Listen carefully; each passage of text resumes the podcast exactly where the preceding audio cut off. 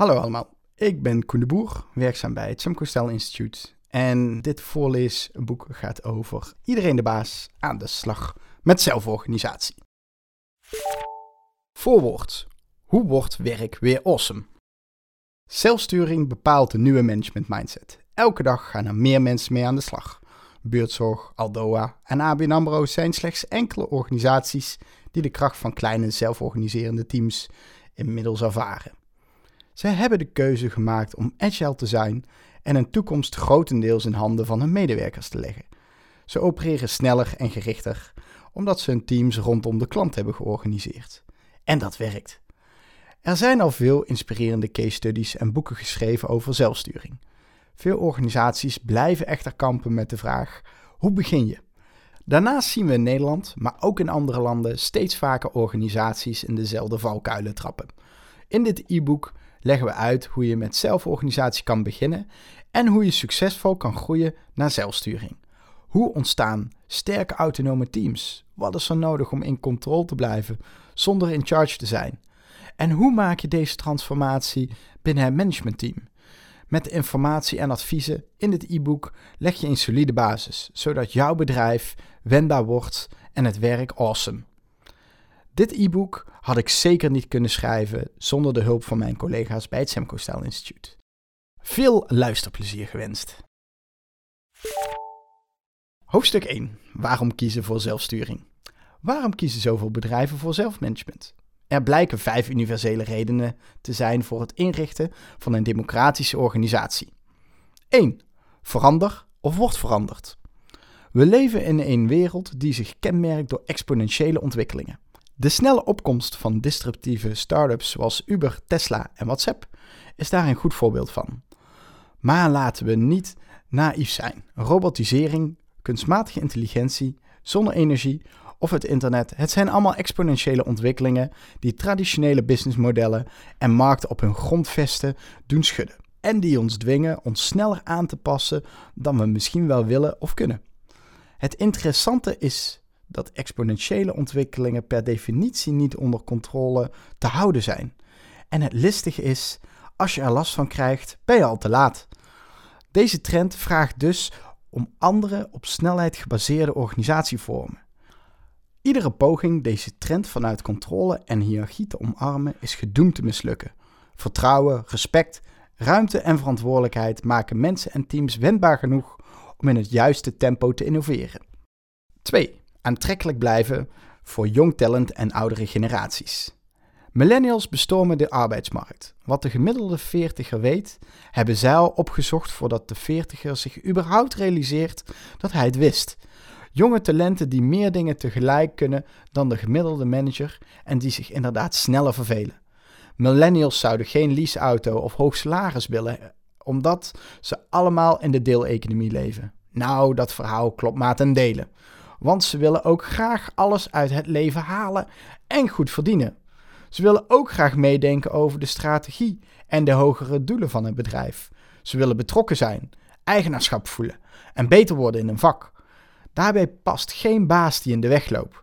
Vrijheid blijkt, zodra er een bazige baas in het spel is, inderdaad belangrijker dan geld. Wil je deze talenten binnenhalen en binnenhouden om ook in de toekomst concurrerend te zijn, dan is er maar één oplossing: een meer democratische, mensgerichte leiderschapsstijl, die gebaseerd is op aandacht en vertrouwen. De uitdaging is echter dat deze millennials leven in een vergrijzende wereld. De generatiekloof op de werkvloer is nog nooit zo groot geweest als nu. En een bedrijf dat prettig is voor millennials is niet per se plezierig voor de werkende ouderen. De echte vraag is dus: hoe wordt de organisatie aantrekkelijk voor alle generaties? Het antwoord op deze lastige uitdaging luidt: creëer een mensgerichte organisatie waarin jong en oud elkaar respecteert en elkaar behandelt als volwassenen. 3. Samenwerken met robots. Technologische ontwikkelingen met als apotheose robotisering en artificial intelligence leveren niet alleen nieuwe disruptieve bedrijven en zeer mondige kritische klanten op, maar gaan de komende jaren ook duizenden banen kosten. En er is niet al te veel reden om aan te nemen dat er in hetzelfde tempo andere banen bijkomen. In de jaren 30 van de vorige eeuw voorspelde econoom Keynes alleen 15 uur werkweek. Gemiddeld zou dat in theorie nu bijna kunnen. Helaas werken sommige mensen 100 uur en staan anderen buitenspel. Deze eeuw hebben de vijf grootste bedrijven van Nederland al van meer dan twee derde van hun werknemers afscheid genomen, zonder dat dit ten koste ging van groei, omzet en winst. De beste manier om hiermee om te gaan is mensen samen te laten bepalen hoe deze ontwikkelingen omarmd moeten worden en wat we met de vrijgekomen tijd, ruimte en denkkracht gaan ondernemen zowel binnen de betreffende bedrijven als in onze samenleving. Want betaald of onbetaald, er blijft wel degelijk voldoende werk over voor wie graag een bijdrage aan onze omgeving wil leveren. 4. Fit blijven. Vitaliteit is een belangrijk thema voor bijna alle bedrijven in onze vergrijzende samenleving. Niet alleen zitten we meer dan ooit achter een beeldscherm, we eten ook ongezond en bewegen te weinig. En deze ongezonde levensstijl moeten we ook nog eens tot ons 70ste of nog langer volhouden voor we pensioen mogen. Onderzoek wijst al jaren uit dat mensen die autonomie ervaren in hun leven en werk minder vaak ziek zijn. Door meer controle, een trend onder veel daadkrachtige leiders, maken we onze ongezonde samenleving dus nog zieker. Andersom vraagt een werkwijze waarin autonomie, aandacht, samenwerken, verantwoordelijkheid en vrijheid centraal staan, juist voor een lager ziekteverzuim, Terwijl daarbij het afschaffen van overbodige processen en meer lean werken leidt tot meer lichaamsbeweging en meer persoonlijk contact. Democratisch leiderschap is dus gezonder, langer vol te houden en daarmee effectiever en goedkoper. 5. Beter presteren. Veel mensen associëren zelfsturing met geitenwolle sokken, flauwe power, chaos en anarchie. Maar niets is minder waar. Performance is key. Mensen die in hun privéleven grote besluiten nemen, blijken dat ook tijdens hun werk uitstekend te kunnen. Niet vreemd natuurlijk. Iedere leider met een beetje aandacht voor de organisatie weet dat juist op de werkvloer de beste ideeën te vinden zijn. De allerbeste resultaten worden geboekt door gebalanceerde teams met voldoende strategische diversiteit. Dat betekent dus dat het in zelfmanaging teams af en toe best mag schuren zolang alle teamleden over voldoende middelen en informatie beschikken en er vertrouwen, respect en waardering bestaat voor elkaars kwaliteiten en doelen, is er een veilig fundament om tot snelle werkafspraken, heldere, haalbare targets en juiste marges te komen.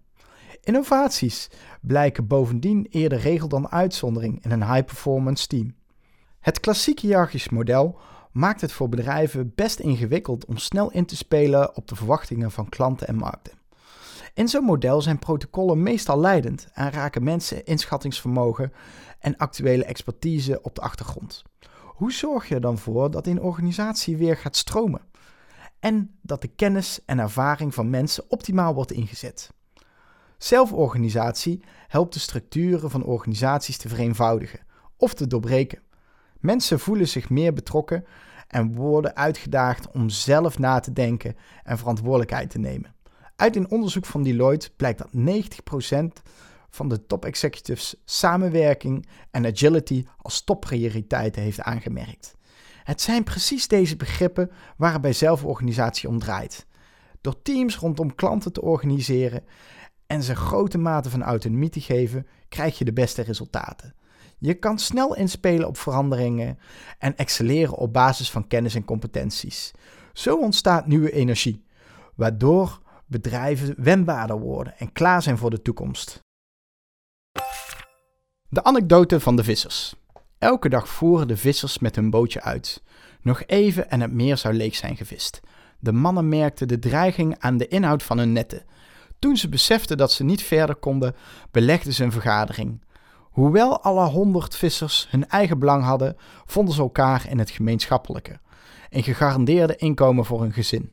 Ze besloten te gaan samenwerken en hanteerden de principes van raadpleging en overeenstemming. Alle vissers waren elkaars gelijken, op de gekozen leiders na. Die bepaalden het kader. Zo functioneerden de vissers als een zelfstandige sociale organisatie, die het viswater koesterde, overbevissing voorkwam en de inkomsten gelijk verdeelde.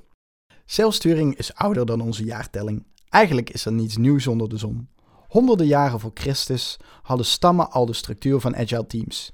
Ze organiseerden zich rondom het doel, de kost verdienen en gaven daar op slimme wijze invulling aan. De stamoudsten bepaalden de kaders, maar legden de beslissingen in handen van de mannelijke stamleden. Van sommige Arabische stammen is bekend dat ze hun activiteiten slim verdeelden. Een aantal leden hielden vee en leidden een nomadisch bestaan. Anderen werden landbouwer en woonden in de oase. Dankzij de diversiteit was een stam in staat om zich snel aan te passen aan de omstandigheden. Bij aanhoudende droogte konden landbouwers de veetelers bijstaan. Wanneer het grondgebied niet goed genoeg bestaansmogelijkheden bood, konden families zich afsplissen of andere activiteiten ondernemen die betere vooruitzichten boden. De wendbaarheid zat er van nature ingebakken. Hoofdstuk 2. Vijf stappen naar zelforganisatie. Vaak zien of horen directieleden inspirerende voorbeelden over zelfsturing. Of ze lezen een boek over Ricardo Semler en denken: dat wil ik ook. Maar ze staan er niet altijd bij stil dat bedrijven vaak een lang traject doorlopen om tot zelfsturing te komen. Zelforganisatie of zelfsturing. Bedrijven die met zelfsturing aan de slag willen, denken vaak dat zelforganisatie en zelfsturing inwisselbaar zijn. Twee termen met dezelfde betekenis. Daar gaat het mis, want zelfsturing en zelforganisatie zijn wel degelijk begrippen met een andere inhoud. Bij zelforganisatie krijgt het team de verantwoordelijkheid voor de realisatie van een product of dienst. Het team bedient een interne of externe klant. De organisatie stelt de kaders op waarbinnen de teams hun beslissingen mogen maken. Een team kan de kaders in overleg met het management aanpassen. Bij zelforganisatie liggen strategische beslissingen of het initiatief daartoe altijd in handen van de directie. Simpel en technisch verwoord, teams zijn verantwoordelijk, het management blijft accountable. Bij zelfsturing hebben teams de volledige vrijheid om doelen te stellen en te bedenken hoe ze die doelen willen bereiken. Op basis van hun verantwoordelijkheid en kennis zijn zij in staat om zelf strategische beslissingen te nemen. Soms bepalen de teams ook welk teamlid welk salaris verdient. Zelfsturing wordt vaak gezien als de next step van zelforganisatie. Teams zijn zowel verantwoordelijk als accountable.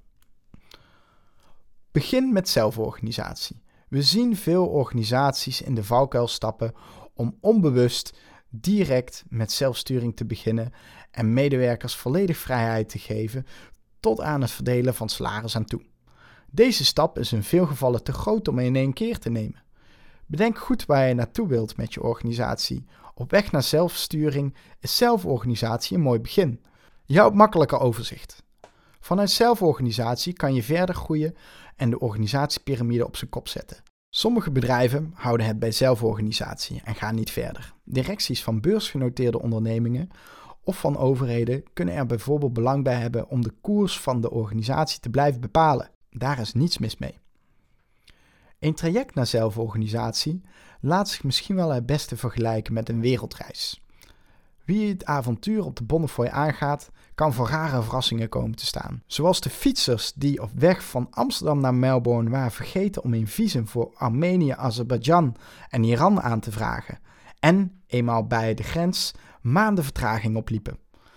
Met een reis naar zelforganisatie leidt een goede voorbereiding ook tot een betere uitvoering. En ja, dan kan het gebeuren dat je weken of zelfs maanden aan het plannen bent. De lol appt dan misschien een beetje weg. Maar juist in deze fase word je je bewust van de onderwerpen en vraagstukken die je onderweg kan tegenkomen en waarop je moet anticiperen. Door bepaalde onderwerpen van tevoren uit te denken en planmatig aan te vliegen, bouw je als management meer zekerheden in. Dat voorkomt teleurstellingen en onnodig oponthoud. Maar je hoeft niet alles ver van tevoren te plannen en in kaart te brengen. Dat werkt alleen maar contraproductief. Het ondermijnt het eigenaarschap van de teams en dat is toch echt de essentie van zelfsturing. Vijf punten die houvast geven. Om vruchtbare grond, richting en bedding te creëren voor zelfmanagement is het raadzaam om tijdens de voorbereiding vijf essentiële kwesties te omarmen. Deze kwesties komt iedere organisatie op weg naar zelfsturing tegen. Door vroegtijdig beslissingen te nemen, zorg je voor houvast. Vijf punten die houvast geven. 1. Hercontracteer management en stafrollen. 2. Creëer vruchtbare grond. 3. Maak belangrijke gegevens en cijfers transparant en begrijpelijk. 4. Formeer klantgerichte teams. 5. Voorkom de wat als valstrik. 1. Hercontracteer management en stafrollen. De grootste verandering in de draai naar zelforganisatie is de rol van het management en de stafafdelingen. Hadden traditionele managers een command- en controlrol, nu wordt een faciliterende en ondersteunende benadering van ze verwacht. Om misverstanden te voorkomen is het zaak om het management te hercontracteren. Oftewel, het gesprek te voeren over een nieuwe rol en de verwachtingen die daarbij horen.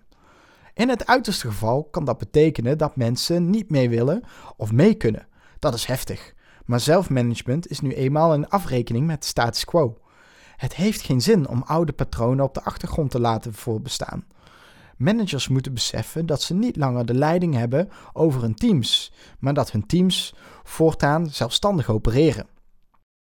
In de praktijk blijken veel organisaties het hercontracteren een lastige en moeilijke stap te vinden, waardoor het management vaak in ongeveer dezelfde rol blijft zitten.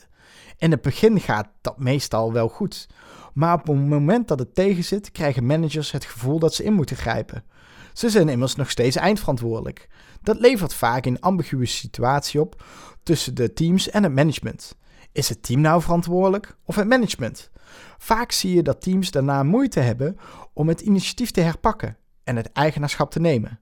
Zelfmanagement sterft zo een vroege dood. Voor alle duidelijkheid, zelfsturing maakt management niet overbodig. De behoefte aan afstemming en overzicht zal altijd blijven bestaan, maar de manager is niet langer in charge. Dat vraagt om een flinke aanpassing. Kan de manager dat aan? Past het bij zijn of haar persoonlijkheid? Of is het beter om een andere rol te zoeken? 2. Creëer vruchtbare grond. De introductie van de term zelfsturing kan leiden tot misvattingen. Sommige medewerkers denken: leuk, dan krijgen we alle vrijheid en mogen we zelf alles bepalen. Anderen denken: help, wat betekent dit? Waar moeten we beginnen en waar worden we op afgerekend? Om misverstanden te voorkomen moeten teams niet meteen alles zelf willen bepalen.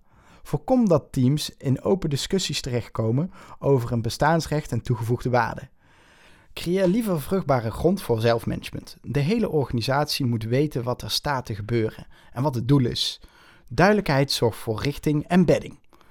Bedrijven die cold turkey met zelfsturing aan de slag zijn gegaan, hebben gemerkt dat vrijheid verlammend kan werken.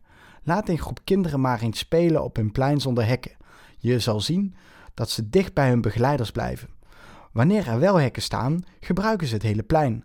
Bij zelfsturing werkt dit ook zo. Het helpt ze enorm wanneer de doelen helder zijn en kaders aangegeven, wanneer zij het als team goed doen. Een duidelijke richting stelt teams in staat om hun eigen en onderlinge acties te coördineren zonder te verzanden in allerlei afstemmingsmomenten of politieke strubbelingen. Richting is belangrijk, maar stap niet in de valkuil om meteen alles dicht te timmeren. Het is belangrijk dat teams eigenaarschap hebben en voelen. Geef daarom richting aan de hand van maximaal zes prestatieindicatoren, plus een paar uitspraken over de belangrijkste regels, kwaliteit en gedragsvoorwaarden. Haal er vooral niet veel meer bij. Over hoe je deze richting en vervolgens aan een team presenteert, ontstaat al snel enige discussie. Je kan het als voldongen feiten brengen, maar je kan ook ruimte inbouwen voor afstemming en verdieping met het team. Voor beide is iets te zeggen. In het hoofdstuk De nieuwe rol van het management ga ik hier verder op in. 3. Maak belangrijke gegevens en cijfers transparant en begrijpelijk. Het transparant en relevant maken van financiële en strategische informatie is een onderschat thema binnen zelfsturing. Het vraagt om een andere mindset van alle betrokkenen. Hun rol verandert. Gaven stafafdelingen eerst advies of waren protocollen en procesbeschrijvingen zelfs leidend? Nu moeten ze hun informatie zo presenteren dat teams snel en eenvoudig beslissingen kunnen nemen. Bijvoorbeeld met behulp van een teamdashboard, waarin alle benodigde gegevens transparant, overzichtelijk en begrijpelijk staan gerangschikt. Van alle data zijn de financiële gegevens het belangrijkst. Niet ieder teamlid zal deze informatie meteen snappen of doorgronden. Aan de financiële afdeling de taak om teams hierin op te leiden en mee te nemen. 4. Voor meer klantgerichte teams. Het bouwen van sterke teams is een van de moeilijkste onderwerpen binnen zelfmanagement. Om het fundament te leggen zijn vaak ingrepen nodig in de structuur en filosofie van je organisatie. En zo zijn er nog wel een paar onderwerpen die onder de loep genomen moeten worden multidisciplinair gericht op de klant. Hiërarchisch ingerichte organisaties zijn vaak complex omdat allerlei afdelingen zich met dezelfde klant bezighouden. Ze gaan soms oeverloos lang met elkaar in conclaaf om tot een beslissing te komen. Terwijl je juist wilt dat teams snel beslissingen nemen die ook echt in het belang van de klant zijn. Met zelforganisatie bied je betekenis door teams multidisciplinair rond de klant te formeren. Of, om het moeilijker en technischer te verwoorden, teams die zijn gericht langs de waardeketen van het bedrijf. Houd het organisatiemodel simpel. Veel organisaties kiezen voor brancheteams of teams die regionaal zijn verdeeld, of een combinatie hiervan. Een team die zijn eigen beslissingen neemt. Teamdesign is niet zo makkelijk. Het technische aspect wordt vaak onderschat. Je ziet regelmatig gebeuren dat hiërarchisch functionele teams zelforganiserend worden verklaard. Dan heb je een issue. Stel dat een productieafdeling zelforganiserend wordt en besluit om zoveel mogelijk productie te gaan draaien. Dan rijzen meteen twee vragen. 1. Is het product het beste wat er is? 2. Past het besluit bij de behoeften van de klant? Voor elk team zijn duidelijke doelen van groot belang. De teamleden moeten begrijpen hoe ze klantgericht bijdragen aan de belangrijkste resultaten. Die kennis maakt het een stuk makkelijker om zelf beslissingen te nemen, waardoor het onderling belang, de autonomie en het eigenaarschap van het team direct worden vergroot. Een hoger doel. Het is cruciaal dat het team weet waar het heen wil en hoe dit idee zich verhoudt tot de rest van de organisatie. Er kan dus maar beter verband zijn tussen de doelen van het team en het hogere doel van de organisatie. Zo creëer je alignment tussen afdelingen en synergie tussen teams. Zelfsturing of zelforganisatie is immers geen doel op zichzelf, maar een middel om een doel te bereiken. Kleinere teams werken beter. In een team met meer dan 12 personen, sommige organisaties zeggen zelfs maximaal 7, wordt het moeilijker om zinvolle, diepgaande discussies te hebben waarin iedereen zich betrokken of verbonden voelt. De kans bestaat dat mensen worden buitengesloten doordat anderen de gesprekken naar zich toe trekken. Agile teams zijn productiever als ze klein zijn. Hoe kom je tot de juiste teams? Organisatiedesign vraagt tijd. Je moet serieus experimenteren en testen om teams wijs rondom de klant te organiseren, in plaats van slim rondom interne structuren. Neem voldoende tijd om bovenstaande onderwerpen te toetsen en testen. Voorkom de wat-als valstrik. Bovengenoemde punten geven houvast om de draai van een hiërarchische organisatie naar zelforganisatie te maken. Maar het zijn waarschijnlijk niet de enige onderwerpen waarover je wilt buigen. Vooral ook wat als vragen kunnen het brein flink bezighouden. Wat doen we als teams een doelstelling niet halen? Wat doen we als een wetswijziging plaatsvindt die op ons van toepassing is? Hoe meer je als organisatie vooraf invult, hoe meer eigenaarschap je teams ontneemt en hoe meer vragen er ontstaan. Er is een wijsheid die zegt dat zelfsturing het best kan worden bereikt via zelfsturing. Van A naar B op de manier van B. Daar is veel voor te zeggen. Wanneer medewerkers geacht worden om verantwoordelijkheid te dragen, kunnen ze zich maar beter meteen in cruciale onderwerpen verdiepen, erover nadenken en erover meebeslissen. Het is super interessant om van tevoren over allerlei kwesties na te denken, maar ga er voorzichtig mee om. Bij zelfsturing is, dat zien we wel op het moment dat we er tegenaan lopen, vaak een heel vruchtbare antwoord. Een quote van Pieter de Lange, directeur cultuur en transitie ABN AMRO. Een grote transitie naar zelforganisatie zorgt voor druk en spanningen. In de hang naar zekerheid en controle ontstaan ook wat als vragen, meestal gevolgd door iets slechts.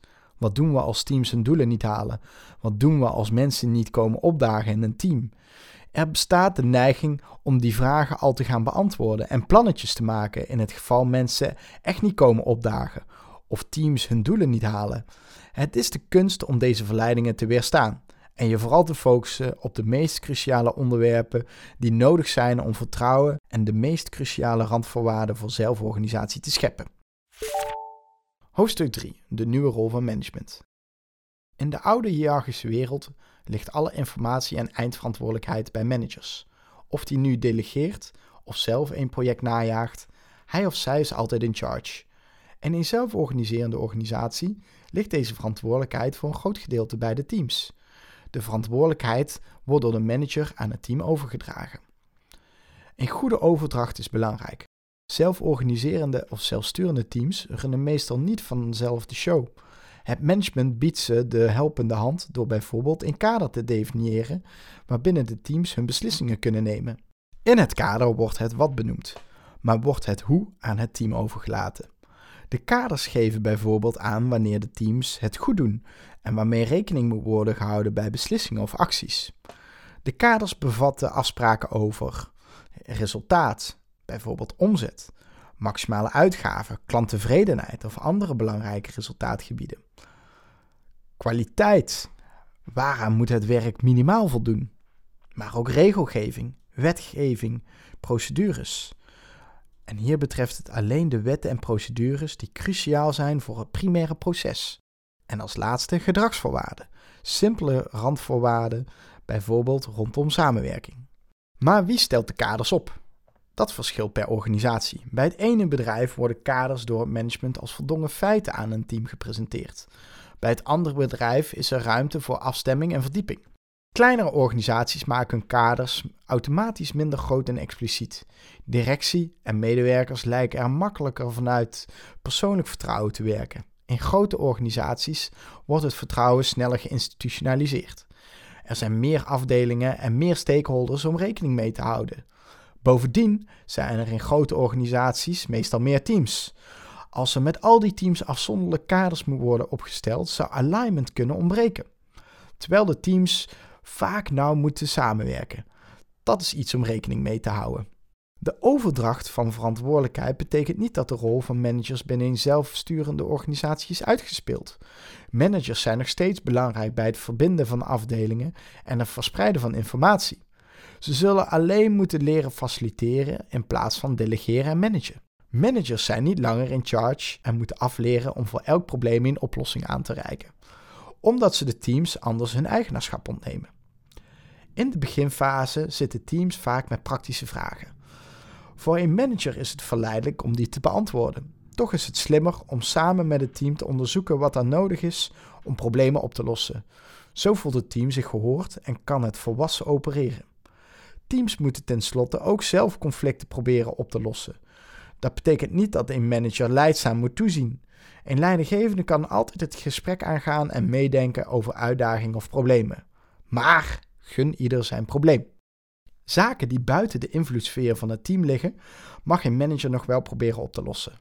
Wanneer het team een duidelijk beroep op de manager doet, is het belangrijk dat hij of zij de vraag serieus neemt en ervoor zorgt dat het voldoende middelen en mensen zijn om het probleem op te lossen. Sommige organisaties kiezen ervoor om managers in de rol van coach te plaatsen, maar iemand die het proces begeleidt en tegelijkertijd uitdaagt en ingrijpt wanneer iets niet goed gaat, is verwarrend voor een team.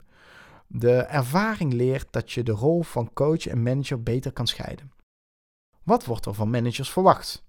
Help anderen om problemen op te lossen. Coach, faciliteer en adviseer, zonder het besluit over te nemen. Vraag bijvoorbeeld: hoe zou je het probleem oplossen als het je eigen bedrijf was?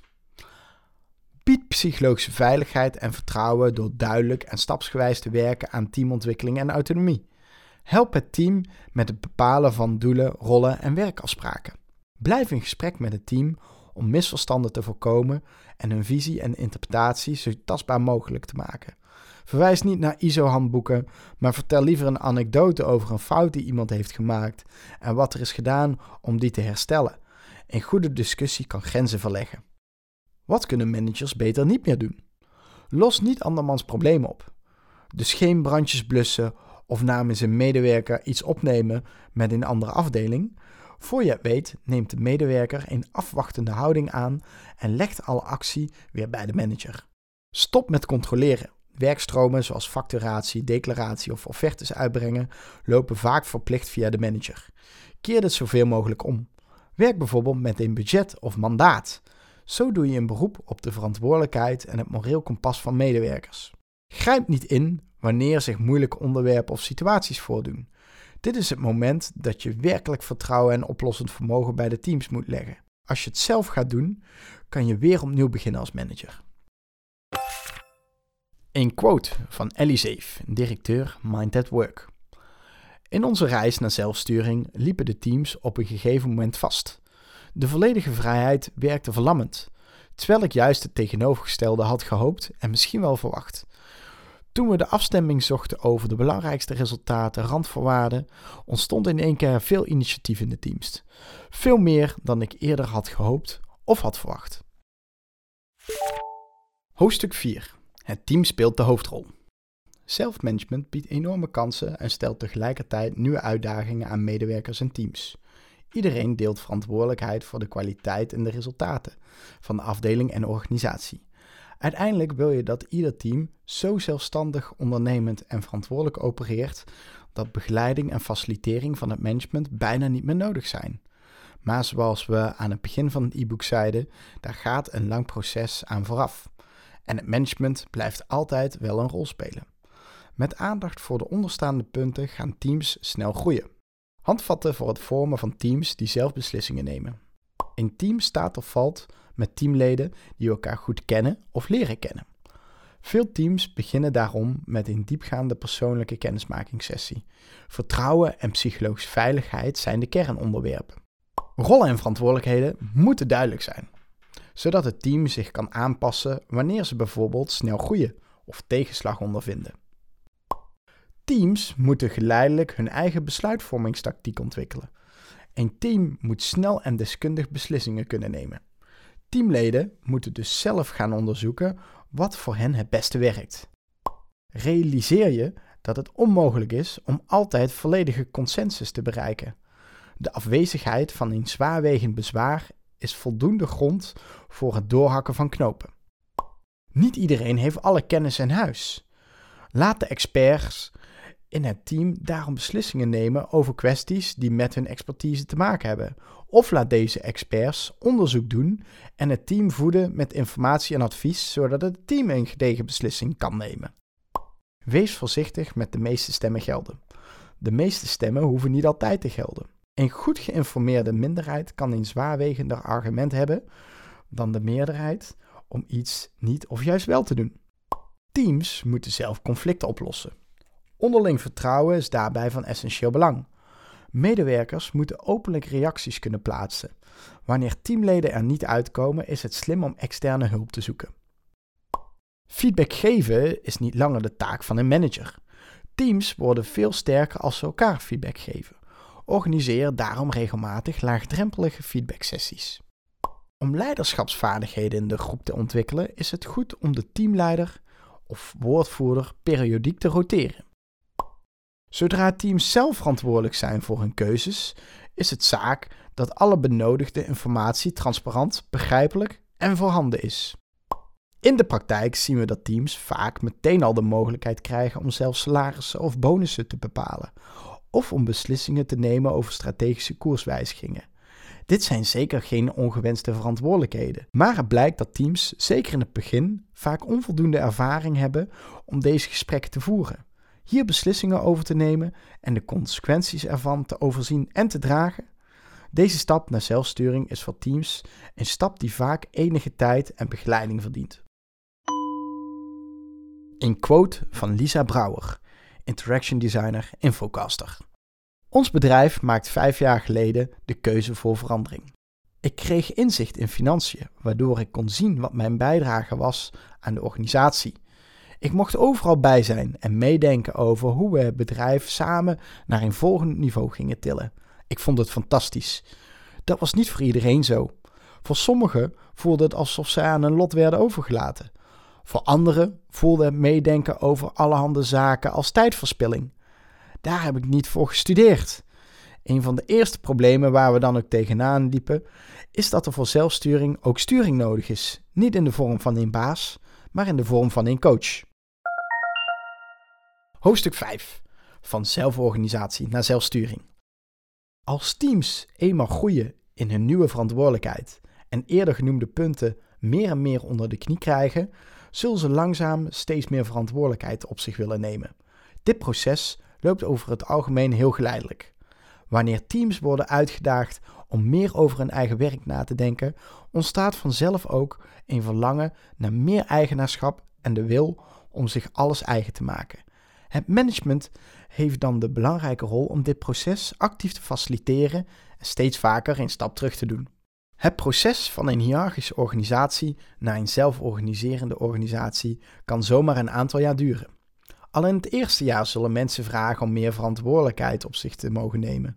In deze periode kan je al langzaam gaan oefenen met het oprekken van verantwoordelijkheden, zoals kaders en het ondernemerschap. Maar onderschap de stap naar zelforganisatie niet. Dit organisatiemodel neerzetten vraagt een behoorlijke verandering van alle betrokkenen. Zowel teams als managers hebben de tijd nodig om hun nieuwe rol te begrijpen en te doorgronden. Het gebeurt regelmatig dat organisaties terugvallen in oud gedrag. Teams worden afwachtend, nemen weinig eigenaarschap, waarna het management het dan maar weer overneemt. Dat is begrijpelijk als je ziet waar een ieder vandaan komt. Zelforganisatie vraagt ook nogal wat. Er is een nieuwe vorm van afstemming nodig tussen teams. Het gaat om gedeelbelang, zodat, als het goed is, onnodige interne politieke struggles tot het verleden behoren. De stap naar zelfsturing vraagt ook van teams dat ze beginnen te denken als ondernemers. Welke kansen zijn er? Welke kansen kan je verzilveren als team? Dit proces wil je als management altijd wel stimuleren. Maar de vraag blijft bestaan in hoeverre je deze stap echt wilt zetten. Er zijn organisaties die specifiek voor zelforganisatie kiezen, om zo nog een belangrijke rol te kunnen blijven spelen op het gebied van strategie en kaderstelling. Mocht je als organisatie zelforganisatie als tussenstap zien en uiteindelijk de stap naar zelfsturing willen zetten, dan is het handig om op de volgende punten te letten. 1. Uitdagen en betrekken bij strategische beslissingen. Wanneer het je doel is om naar zelfsturende teams te gaan, is het belangrijk dat teams weten hoe het strategisch speelveld van de organisatie en de afdeling eruit ziet. Alle strategische informatie moet gedeeld en inzichtelijk zijn. En je zal actieve discussies gaan voeren over een aantal strategische onderwerpen. Er is mogelijk wat basisscholing voor nodig om financiën, strategie of zelfs businessmodellen door te krijgen. Semco lanceerde bijvoorbeeld het concept de Afternoon MBA. Deze schooling was vrij toegankelijk voor iedereen die meer over bepaalde onderwerpen van de organisatie wilde weten. 2. Van kaders naar verantwoordelijkheid voor de winst- en verliesrekening. Waarbij zelforganisatie afstemming tussen het management en het team over doelen en resultaten, ga je bij zelfsturing naar een verantwoordelijkheid voor de hele winst- en verliesrekening van de afdeling. Het team is dus zowel verantwoordelijk voor de omzet en kosten als voor de winst. Om dit proces te stimuleren, kan het management stap voor stap meer budgetverantwoordelijkheid aan de teams overdragen. Omdat het team vanuit het kader vaak al verantwoordelijk heeft genomen voor de omzet, is de stap naar de hele winst- en verliesrekening op een gegeven moment nog maar klein. 3. Ondernemende modellen toevoegen. Salaris van werknemers zijn bij een winst- en verliesrekening vaak een grote post.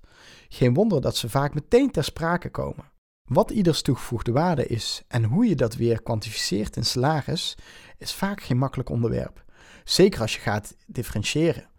Collega A verdient meer dan collega B. Leg dat maar eens aan elkaar uit.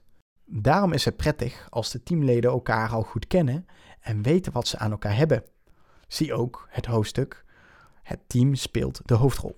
Als er een goede basis ligt, kan je met elkaar kijken naar een meer flexibele insteek van het salaris. Wat doen we in goede tijden met het salaris? Maar ook wat doen we in slechte tijden? Werken met bonussen lijkt de makkelijkste eerste stap, maar laat ook ruimte in de discussie.